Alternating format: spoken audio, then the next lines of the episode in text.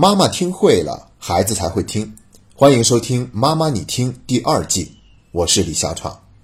暑假的夏令营里面，我总是会问孩子们一个问题，那就是你的理想是什么？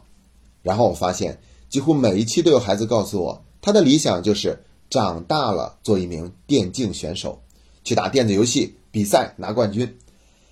我估计很多家长也曾经听到自己的孩子说过这样的理想。然后感觉一定是很不舒服。什么时候玩电子游戏变成了你的理想了？这是什么狗屁理想？简直就是不务正业嘛！但是以后这样的话不能轻易去说了。最近正在举办亚运会第十八届亚运会，那我知道我们国人在二零零八年奥运会以后呢，对于这种大型的体育赛事的关注度就直线下降了，因为已经过劲儿了嘛。但是这一届亚运会还是有一个消息值得我们去关注的，那就是电竞项目。被列为这一届亚运会的表演项目。所谓的表演项目，指的就是它也会决出冠亚军，也会颁发金牌。但是呢，这个金牌不会进入积分榜里面。但是有消息说，有可能等到下一届亚运会，也就是在杭州举办的时候呢，电竞将会被列为亚运会的正式项目。到了那个时候，电竞拿一块金牌，跟拿一块乒乓球的金牌，其实就是等同的了。所以。我们已经不能再轻易的去说这是什么不务正业了，而且呢，还有另外一个消息，就是中国的大学已经设了电竞专业，并且从二零一七年的时候就已经开始正式招生了。那我还专门去查了一下这个电竞专业的名字，全称叫做电子竞技运动与管理专业。所以说，将来有一天你在央视的体育频道里面看到了某一个游戏比赛的转播场景，你一定不要觉得奇怪。而且这样的场景将会成为常态。其实今天之所以聊起来这个话题呢，是因为我知道很多的家长在听到孩子有这样的一个理想的时候，内心是很困扰，有一些隐忧的。所以我们就来好好的聊一聊，当孩子说他的理想是做电竞选手的时候，我们应该怎么去应对？注意，我说的是应对，而不是解决。一旦我们说解决的时候，就意味着我们已经把它当成了是一个。问题，并且认为他必须做出纠正，但实际上未必如此。那今天呢，我一共给出两个部分的建议。第一部分叫做上策，第二个部分叫做下策。那上策呢，当然是更好的建议。我们先来说上策。要知道，一个人有梦想是一件非常了不起的事情。而且呢，我在课程里面一直跟孩子们说，千万不要因为自己的梦想会变化而不好意思去说出自己的梦想。没关系。每一个孩子小的时候都是想当科学家，但是长大了以后才知道完全没有科学家这个职业，因为具体而言，研究化学的、信息工程的、物理的、材料的等等等等都有可能是科学家。所以说，我们只不过是觉得科学家那个名称好听而已，将来肯定会发生各种各样的转变，并且呢，即便我们定了一个什么样的理想，但是将来工作的时候也可能做了一份跟这个理想完全不搭边的工作，但是都没有关系。一定要去有，因为只要有，就比没有理想好。所以呢，作为家长，我们必须得意识到，如果一个孩子说他的梦想是做一个竞技选手，那么这要比他没有任何的梦想好得多得多。这是我们需要去呵护的地方，而不是要去否定的地方。因此，当我们听到孩子说他的理想是做一个竞技选手的时候，我们首先要表达的就是恭喜，哇，很好。你很勇敢地说出了自己的想法，有自己的想法是一件很难得的事情，这要比没有任何的想法要好得多。而你有了这样的一个梦想，那接下来也会让自己拥有更多的动力，你的人生也会变得更加的精彩。那我们前面所说的这些话，就是我们必须要先做的事情，就是去表示我们的那份肯定和认可。有梦想是一件好事儿。然后接下来呢，我们还可以继续问一个问题。那就是你是为什么想当一个电竞选手的呢？我想听一听你心里更多的想法。那这个时候，孩子就会讲各种各样的原因。那当他愿意去讲的时候，就意味着他是敞开心扉的。而我们呢，就去认真听就好，不要去做任何的评价和判断。那等到孩子讲的差不多了以后呢，我们可以再一次肯定孩子，然后追问一个问题，问问他：那你最近的打算是什么呢？也就是说，为了实现你这样的一个梦想，你近期愿意做些什么呢？在这个过程中呢，我们没有讲道理，也没有去讽刺、嘲笑或者否定孩子的这个梦想，只是去顺应。因为我们要相信，如果有一天他发现自己的这个梦想并不合理，或者是跟自己想象中的很不一样的话，那他一定会重新做出选择的。这个梦想跟他想当一个厨师，或者是想当一名医生、律师、糕点师等等这样的梦想都是一样的，没有任何的区别，而且他也会变化。所以呢，我们只管去顺应就好，甚至我们还可以帮助孩子去查找一些资料，有哪些比赛，然后去看一看那些职业的选手，他们究竟都能够达到一个什么样的水平，等等等等。当然了，有可能孩子了解的比我们还要多得多，那我们可以跟他一块儿去探讨，向他请教，或者是我们跟孩子都不知道，那我们一起去查阅相关的资料。等他见到了真正的电竞选手，他们都需要做些什么的时候，那么他也会对自己的这个理想重新做出一份客观的判断。好了，这就是上策。其实上策呢，最关键的就是肯定、不评价、不讲道理，更不去否定、嘲笑孩子的梦想，让他自己去多做一些什么。甚至呢，我们还可以跟孩子一块儿去了解关于这个梦想更多的信息，查阅更多的资料，让孩子对自己的梦想有。更深入的、透彻的了解，这样也会让他对于自己的这个梦想做出一个清晰的判断。那上册说完了，接下来就要说下册。为什么还要准备一个下册呢？就是因为我知道很多家长根本就做不到上册的那种淡定平和，因为在心里面他们一直会有一个声音，就是说这根本就不是什么梦想。孩子说这样的梦想，他也并没有当真。他无非就是找了一个更加合理化的理由，让自己去更多的打游戏而已，用来逃避现实等等等等。当我们这样下判断的时候呢，我估计就很难使用上策了，好吧？那我们就讲一下下策怎么做。道理啊，尽量不要让父母来讲，因为如果父母来亲自讲道理的话，就会引起孩子的对抗。那么接下来他做出一些我们不希望做的事情的时候，会变得更加的理直气壮。心安理得，所以呢，不妨让别人来帮我们完成这个工作，而我们呢，最主要的就是负责去表达对孩子的理解和支持。那我们可能有一天看到了一篇专门讲电竞这方面理想的文章，发给孩子让他看一下，又或者是把这条录音接下来的内容让孩子听一听都行。当然了，这也需要做好一个铺垫，让孩子内心是愿意接受的状态之下，再去给他这些建议。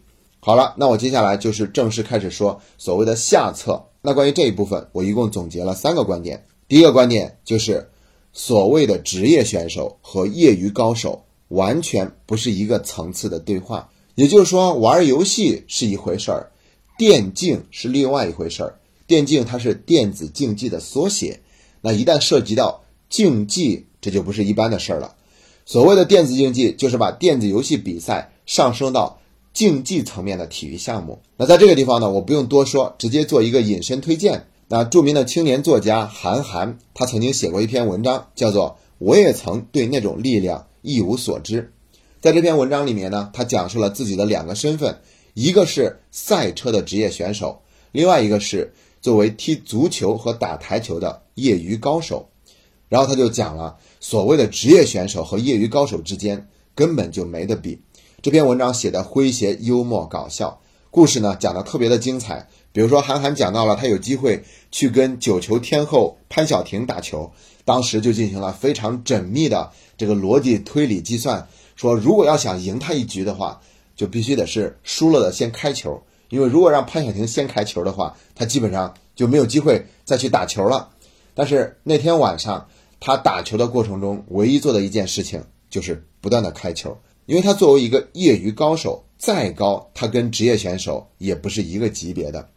所以说，不要以为自己打游戏比身边的人厉害了一点点，就觉得自己是可以当职业选手的。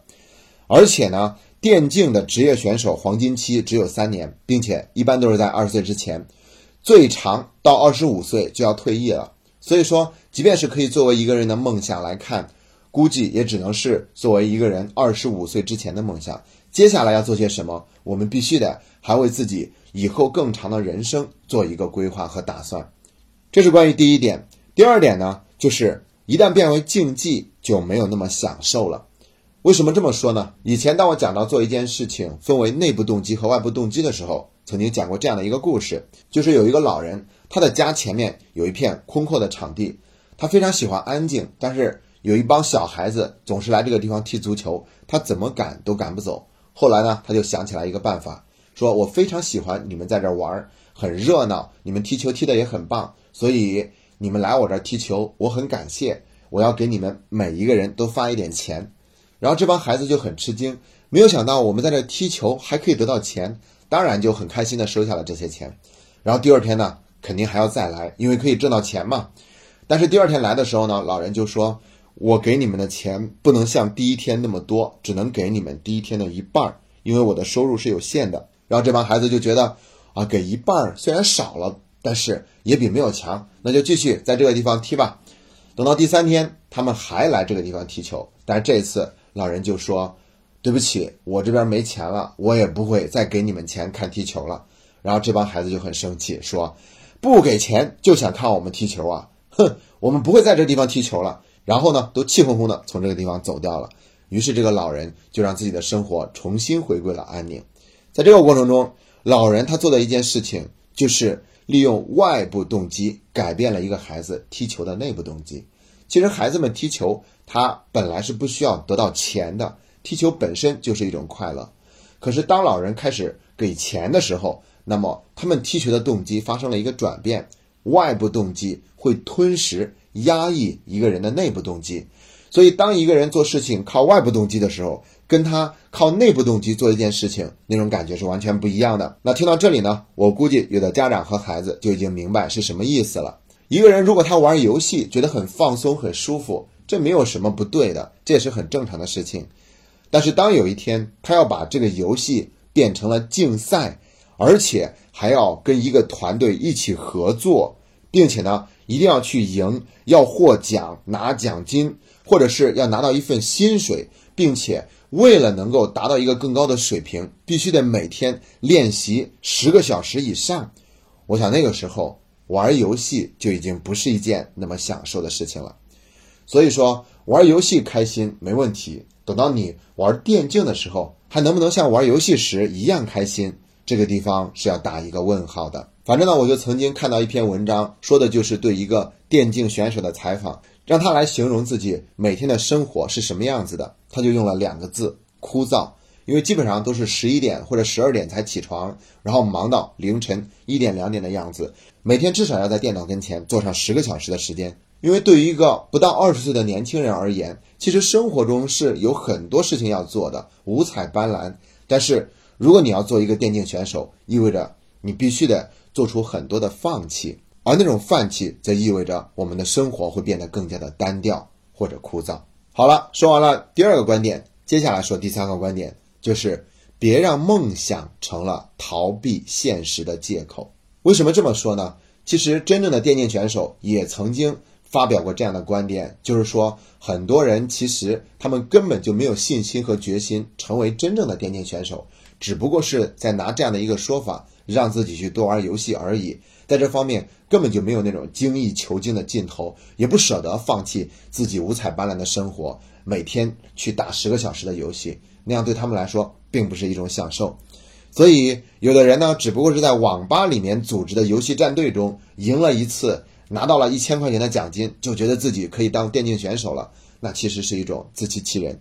还有的人甚至为了要做电竞选手而。非常正当的提出一个理由，就是我要退学。你不知道现在大学里面已经有电竞相关的专业了吗？所以如果你愿意的话，完全可以把电竞作为自己的一个职业。除了去做一个选手，将来退役以后还可以继续在这个行业里面谋求一份工作。那如果要做到这些的话，就还需要我们继续努力，考上大学。大学毕业以后就具备了一个最基本的基础去做到这样的事情。那说到这儿呢，我知道有很多的初中生和高中生总是理直气壮地表达一个观点，那就是退学了，我照样可以很好的活在这个世界上。那么多人，他们不都是退学的吗？包括韩寒，他也是退学了的，没上过大学，他还不是活得很精彩？这么多人都是他的粉丝。那其实呢，上大学的确不是人生的唯一的出路，但这相对而言是一条更容易走的路。如果选择了别的路，那个路肯定是更难的。包括韩寒，他也付出了很多的代价。那他也曾经写过一篇文章，叫做《我所理解的教育》，里面就会很认真的探讨了他自己退学的这个事件。那他见过很多人，发现这些人呢，总是拿退学跟他套近乎，因为那些人说我也曾经退过学，我跟你是一样的。他说其实这并没有什么一样的，因为我今天获得的这些成就，并不是因为我的退学造成的，不是因为我退学我就一定可以过上这样的生活。同样的道理，我们不能把比尔盖茨今天获得的成就归结为他当年大学退学了。韩寒在他那篇文章里面说的更加的犀利。他说，任何一个人都可以学一下列夫·托尔斯泰去得性病，但是并不是每一个人得了性病以后都可以像列夫·托尔斯泰那样写出他的那部《战争与和平》。好了，三个观点都已经说完了，这是下册。让我们再重新总结一下上册跟下册的不同。上册的话意味着不去评价、不去否定，而是要肯定，让孩子自然而然地向前走，直到有一天他对这个事情有了一个更加客观理性的认识。然后有可能会做出一个调整，或者有可能为此而奋发图强。下策呢，就是要讲道理，只不过是这个道理不是由父母亲自来讲，而是用易子而教的方式让别人来讲，避免因为讲道理而跟孩子之间产生争执和冲突。那样的话是得不偿失的。人生很长，绝对不只可以拥有一个梦想。所以面对未来的那么多种可能，我祝愿每一个孩子都能够活出他五彩斑斓的人生。